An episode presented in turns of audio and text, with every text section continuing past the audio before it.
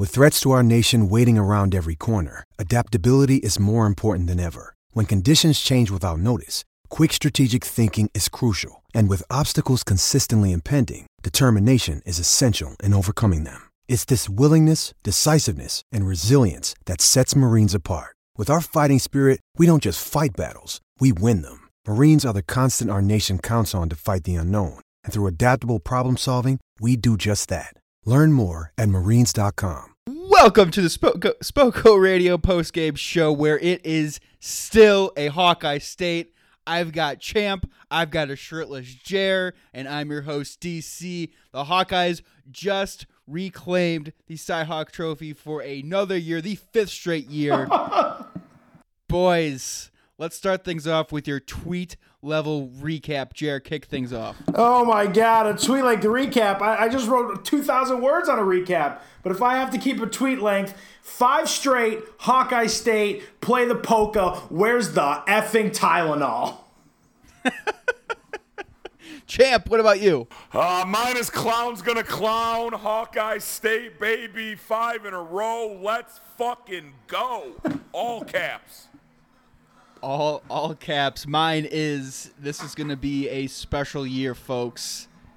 Iowa wins a one-score game, comes back after seemingly not making any plays in the first half, coming coming to make play after play when the, when they needed it in the second half. Jer, where what are your big takeaways from this game so far? My my biggest takeaway is thank God that this team has a field goal kicker because if they didn't, this game doesn't even possibly happen. And number two, thank God we have a senior quarterback that didn't make plays with his arm, but made plays with his feet when it mattered the most. I can't. I still can't believe how many times Nate Stanley picked up key first downs with his legs today. That's that's the making of a true of a senior quarterback, knowing the defense, knowing the field, taking what's in front of him. Champ, what were your takeaways? I mean, for the most part, to be honest, that offense looked disgusting for most of that game. I mean, I can't. I still can't believe they won. To be honest. I mean, Keith Duncan, Jesus, bro. I mean, wins the kicker job. That was a highly, uh, you know, a highly debated thing early on. The guy has not missed a field goal yet this year. Has not missed an extra point absolutely perfect on the day. I mean, just unbelievable performance. Four field goals, and they, I mean, most of those weren't chip shots. Oh, three oh no! Over, three over 40 yards. I mean, on that field in those conditions. The MVP today, I know I love what Nate Stanley did on those last couple drives, but Keith Duncan is by far the team MVP tonight. When you Absolutely. go four for four, making huge kicks when they needed them most. I mean, absolute great performance. But man, huh, uh, the only thing I could do is just take a deep breath. That's that's what I felt like I need to do. I mean, that game was oh so intense. He was two for two for between forty and forty nine yards today. and then and then they I, have the game winner was what thirty nine yards. So yes. I mean, it wasn't a short one. So they the hashtag college kickers normally applies across college football, but that does not apply to Iowa. Maybe Iowa today, should be called today, Kicker tonight. U. I mean, they, the the kickers that this team produces. Recinos last year was awesome. I mean, Duncan looks like the real deal. I mean, my God. Well, they can't be tight end you anymore after Shaun Beyer fell his fat ass out of bounds. I know I should have said it that way. I'm so sorry, but that was one of the dumbest things I have ever seen. He was really, he was really trying to stay in bounds. It, that I play call was just so I know. moronic. I mean, he literally caught the ball and he was basically on the sideline, so he was doing everything. I immediately he could. take it back. He, he was doing everything he could besides cutting up field, maybe, but I, I don't even think he had the room to do that. But wow, just wow. Emotions running high, so I'm sure Jerry will take that back. I immediately take it back. I'm sorry. pretty quickly. But guys, I mean, I there's so many.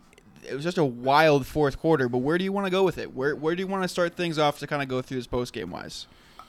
I mean, let's just start from the beginning. Like, this was a game where Iowa comes out right away. And again, this was six hours ago. Iowa comes out and does exactly what I said in this week's preview show. They ram it down Yep. Iowa's throat. And they only come away with three, but it was a very important three points. And then the delay happens. They come back out, another delay happens.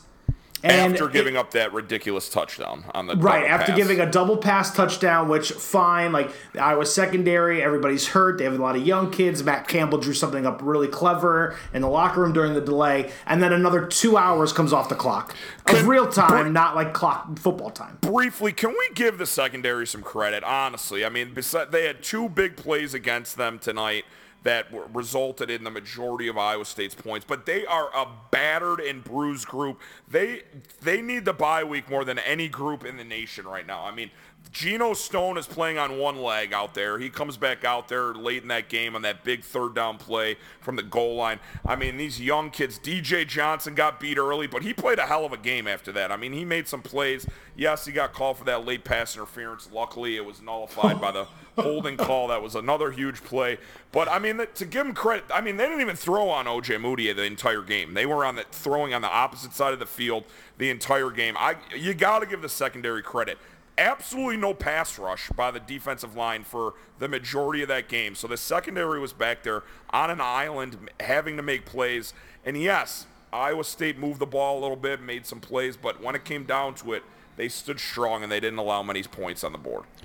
This was vintage Iowa defense. They got beat deep early. So what does Phil Parker do? He goes in the bend but don't break defense. Yep. where normally the, the normal Iowa is you get that pressure at the front four, but champ, you said it yourself, the front four was not getting any pressure.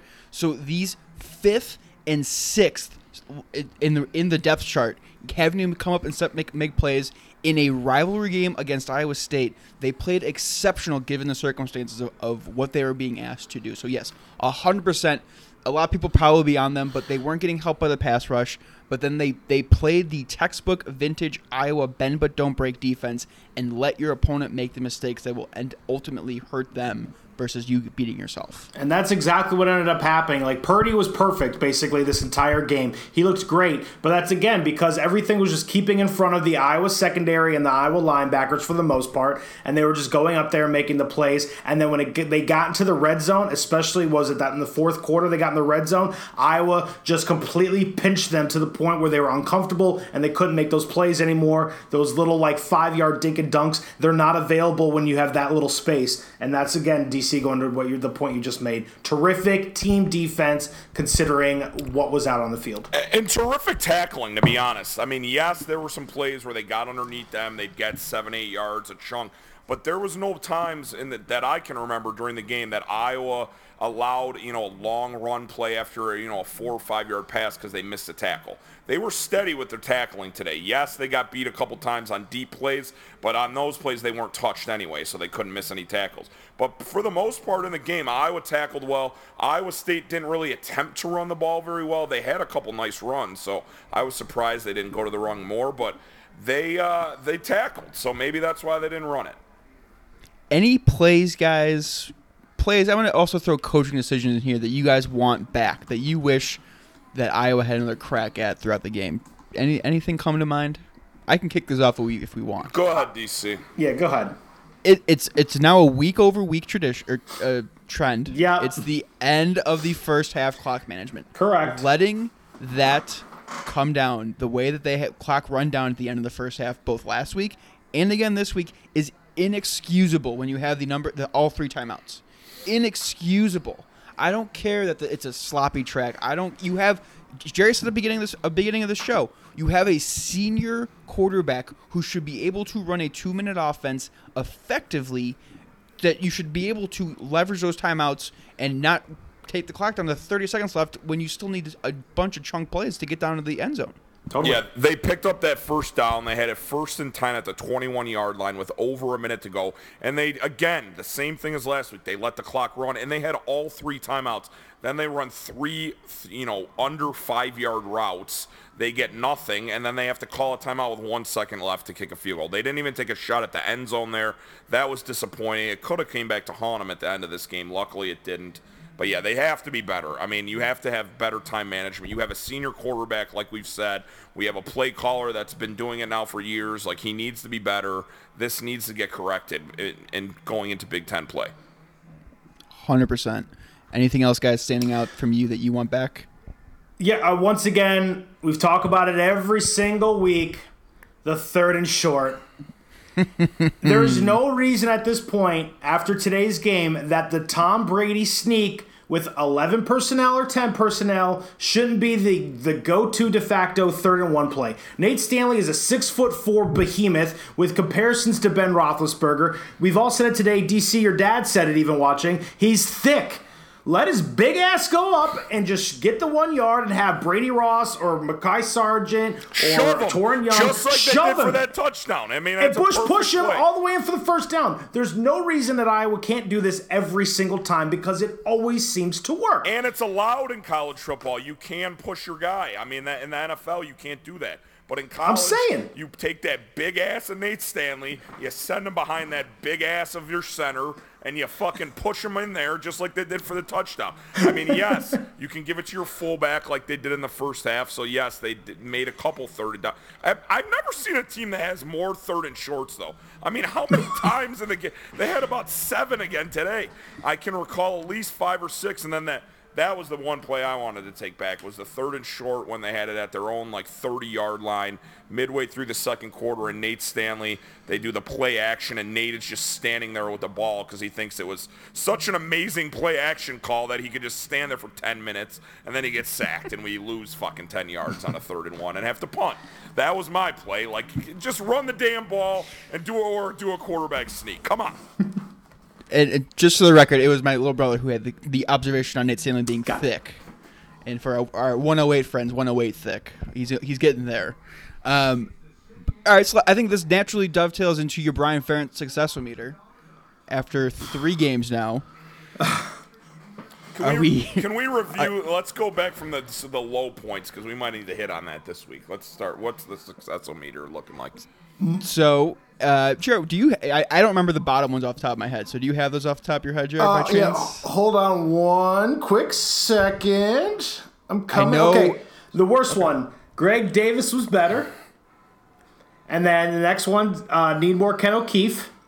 The middle one is punting is winning. This week we could probably say field goal kicking is winning. Punting's winning too. They punted quite a bit. Michael Sleep Dalton once again was perfect. The the punt at the end of the game won the game. That's true. Great oh. point, DC. Sleep, Next one, of course, is next OC New England, and of course the final BF your new head coach. All right, I'm gonna I'm gonna be nice, and I think this is even a generous rating this week, and I'm gonna go punting is winning. I could have went lower with some of the play calls tonight. Punting is winning is where I'm gonna rate them right in the middle. I mean, yes, when it came down to it, they did have some big plays on a couple big drives, but for the most part, that game plan that that's not gonna win you many games when you play that way offensively. They didn't run the ball much. They ran out of the same shit personnel that we hate when they have the fullback out there and just everybody knows they're running. And uh, yeah, punting is winning is where I'm at. I lowered him from last week. I mean, not a great, you know, offensive game plan tonight. Jerry, what about you? So when you think of Ken O'Keefe, what do you think of? Uh, I immediately think of Matthew Christensen, that bum left-handed You mean. Jake? Jake, whatever the hell his name is. He was a Matt bum. Christensen was a friend of ours in college, champ. Yeah, Matty Ice. Shout out to him. Quality, man. No, uh, I think of Stanzi. I think of bootlegs. I think Yes. of yes. Exactly. Yeah. Today, Iowa could have used more of that because Iowa Yes, State was have. selling out the run. You boot Nate out, and you should have plenty of crossing patterns with where's Oliver Martin? Reganey was getting open at will. Tyrone Tracy, Brandon Smith. I'm to put, and this is to shock the world here because I'm the biggest BF lover on the planet, but I'm putting BF successometer at need more Ken O'Keefe because this game plan was not good. I don't understand how we couldn't figure out the fact that Iowa State was just putting tons and tons of corners and tons and tons of safety help out there and just leaving the middle wide open. You move things around, you move Nate around, and should have moved the ball better. I'm going with champ. I'm going with punting is winning. I think literally punting one. Uh, but I think also just you guys have both the nail on the head. Some of those play calls, you I mean, Nate was playing great. I mean, as a senior quarterback, as your leader, making plays on the field. There's enough weapons all over the field to make some plays. But even that last drive when they had the ball and they needed to run the clock, that third down play, it, it's inexcusable to run that play to the, to the short side of the field Yep. Yep. it's inexcusable to then, if you're going to run that play, to then take a delay game on the punt. It's just, uh, it's inexcusable down, up and down the just the, the line with how they how they call that game today. Yeah, I understand it's a sloppy track. I understand your your kind of your rhythm gets all off with the with the two lengthy weather delays to start. But to it to me, you have to have a rhythm, and you trust your senior quarterback to make plays when he's starting to do things well. Call more of that. Yep. Get into your rhythm. I mean, they would have honestly been better off taking a knee on that third down play. They Yes, would've- They would absolutely. have ran Yes. off 35 seconds. Yep. They would have punted the ball back to Iowa State with less than a minute to go as the clock is running, by the way, not on a stop clock punt, because that also takes off another three, four seconds off the clock. Yeah, that was, uh, I mean, let's, you talked about it a little bit, though. Let's give Michael Sleep Dalton credit. The guy can punt. The motherfucker, Oh, yeah, absolutely. what did he average? I got his stats right here. I mean, he averaged 47.2 yards a punt. That's great. On, on that turf and on that, you know, the footing probably wasn't great. I mean, average. A lot of those punts were from deep in his territory, too. He had a couple big time punts back inside his own 10, 15 yard line. I mean, he was huge. He's turning out to be a great addition to this team.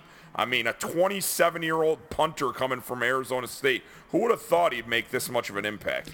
And if you guys listen to part of my take, apparently Dana Holgorsen says you just order them online and you can get an Australian punter delivered to your school. So maybe Kirk Ferentz should do that every year. I mean, he's I mean, he might might have to the way he's punting. As long as they don't do that running thing that uh, whatchamacallit does. I don't even remember his name now because he's never going to play again. We'll just use him Rastetter? one, one name, Yes. Colton the bum. That's all. We don't need. No, really be refer to him. nice. He Be did a nice. great This is a nice day. Holding. Nice job, Colton. You held four field goals tonight. You didn't drop Yeah. it. Take Yeah, it back so like I did for Sean Bay. I take it back, Colton. You did a nice job holding. That's your role on this team now. You're a scholarship player that holds balls. So good job. All right. All right, guys. Any other final thoughts before we wrap up the post game show this week? I'm I'm just so relieved that they won this game. I mean, it was so ugly. I mean, in our just in our text thread, we were just not very happy in that third quarter. I mean, I'm just so happy that they came out with a win. Doesn't matter how they did it. They're three and zero. That's all that matters. They retain the Go trophy. get healthy. Go get healthy. Enjoy your bye week. Get all these guys in the secondary back, and let's go into Big Ten play. I will say you, Champ, and Jay were both very optimistic in our larger group text thread, keeping keeping the positive vibes going, getting me back to believe, get me off the pessimistic bandwagon. But Jay, any other thoughts before we wrap things up today? I am a little shocked that you jumped off the bandwagon so early, DC. But that's un- I, it's understandable. After such a long game, it's easy to kind of just start fretting a little bit. Um, you were the most optimistic one this week about Iowa State, so that's why I was kind of shocked that you, you flipped so quickly. Do you want do you want to explain what your reasoning was early? For for flipping, uh, going pessimistic. Yeah, because you were so confident that this game was maybe going to be weird, but Iowa was going to win. Uh, I just it kind of felt like the. Because by the way, you're not the only one. All of Twitter and all of like Oh, Iowa oh, Twitter did. yeah, I, I know I'm not alone. and That's why I don't care about sharing it. But I, I feel like Iowa State was they weren't breaking when the bend but break don't break defense wasn't wasn't breaking or Yeah. it was breaking, and they were just taking whatever was there. Brock Purdy was basically just hitting anything that was in the middle of the field, and they were just getting a few extra yards after each catch. And to me, that, that coupled with the with the play calling on offense, the, the ball they weren't they weren't turning red zone opportunities into touchdowns. So to me, it's hard to get a positive positive thinking they're going to win when you're not scoring touchdowns and you're giving up yards and not making you're making stops, but you're giving up a bunch of chunk plays in the process. Yeah, no, I hear that. Um, I do have two other things. One, uh, did you guys ever figure out why Nate Stanley got called for that intentional grounding when he, his arm got hit? Because garbage. I've seen so many times in college and NFL games when guys get hit out of the pocket like that and the ball just goes like two feet in front of them, but they were hit so they don't get called for a grounding call. That was garbage.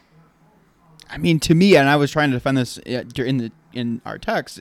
To me, it is by the rule, it is intentional grounding. Well, you don't know where the ball would have ended up if he didn't get hit. That's my point. Like he was clearly trying he- to get it to the line and got hit. his arm definitely gets hit, Yeah, which is going to affect your throw. You're not going to be able to get it to the line of scrimmage if your arm gets hit. exactly.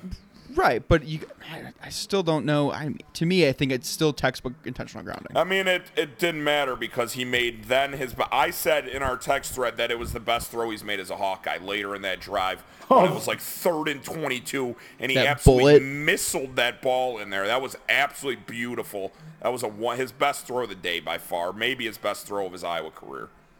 Yeah, for sure. And, and to to one other thing, he had one overthrow that I want to just go on on record against Robert Smith because he criticized Nate overthrowing in a double coverage. Is Nate had a rush coming at him. He was getting rid of the ball so he didn't take a sack, but putting it in a spot where either his guy was going to get it or no one was going to get it. And that is a perfectly acceptable overthrow in my book. That is a senior quarterback making a smart play. And so, Robert Smith, maybe take a look at the whole field before you start criticizing an overthrow there. Now, DC, are you talking about the Brandon Smith drop touchdown pass, basically? No, No. he's talking No, about no, this early is the the first game. Oh, the first, the first bomb that he Yeah, missed. yeah, yeah. yes. No, the Brandon Smith play, that was right on the money. Brandon Smith should have came down with that ball. I mean, but with the hand size Well, of Robert his Smith hands, also said that was it. overthrown. Yeah, Robert Smith's not a very good analyst. I think we can all agree on that. Um, yes, The other, last thing I had, the la- the the second key to the game outside of like that muff punt and that last whole series was going into the fourth quarter. That was the first time that Iowa State was held to going three and out this entire season. Now I know it's only their second game, but Geno Stone laid the freaking hammer down, and that just like got them so jacked up. They that that hit it's just like he literally just he just shook up the entire game with that hit, and then everything for Iowa just kind of happened. And That was a that was a huge series. I that was the first time I think in my life that I retweeted myself. I don't think I've ever done that because before that series I tweeted out what a huge how big a three and out would be here, and then I you know I just basically retweeted myself and quote tweeted and said if you ask you shall receive, and I did, and then all of a sudden they had the ball at the 25 yard line, and that's the the only drive they got a touchdown the entire game was when Yep. they started with that field position. I mean it was huge. You know, Reganey had a big punt return. That was a big moment in the game.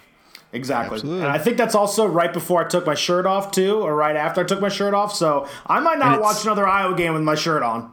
Uh, you hear that, still ladies? You want to watch a nice Iowa game with Jerome? He, he doesn't wear a shirt. Might get you excited. Hopefully his wife doesn't listen to this. She will. She knows. All right, it. I mean, guys. he's a goddess. Look at that body he's got.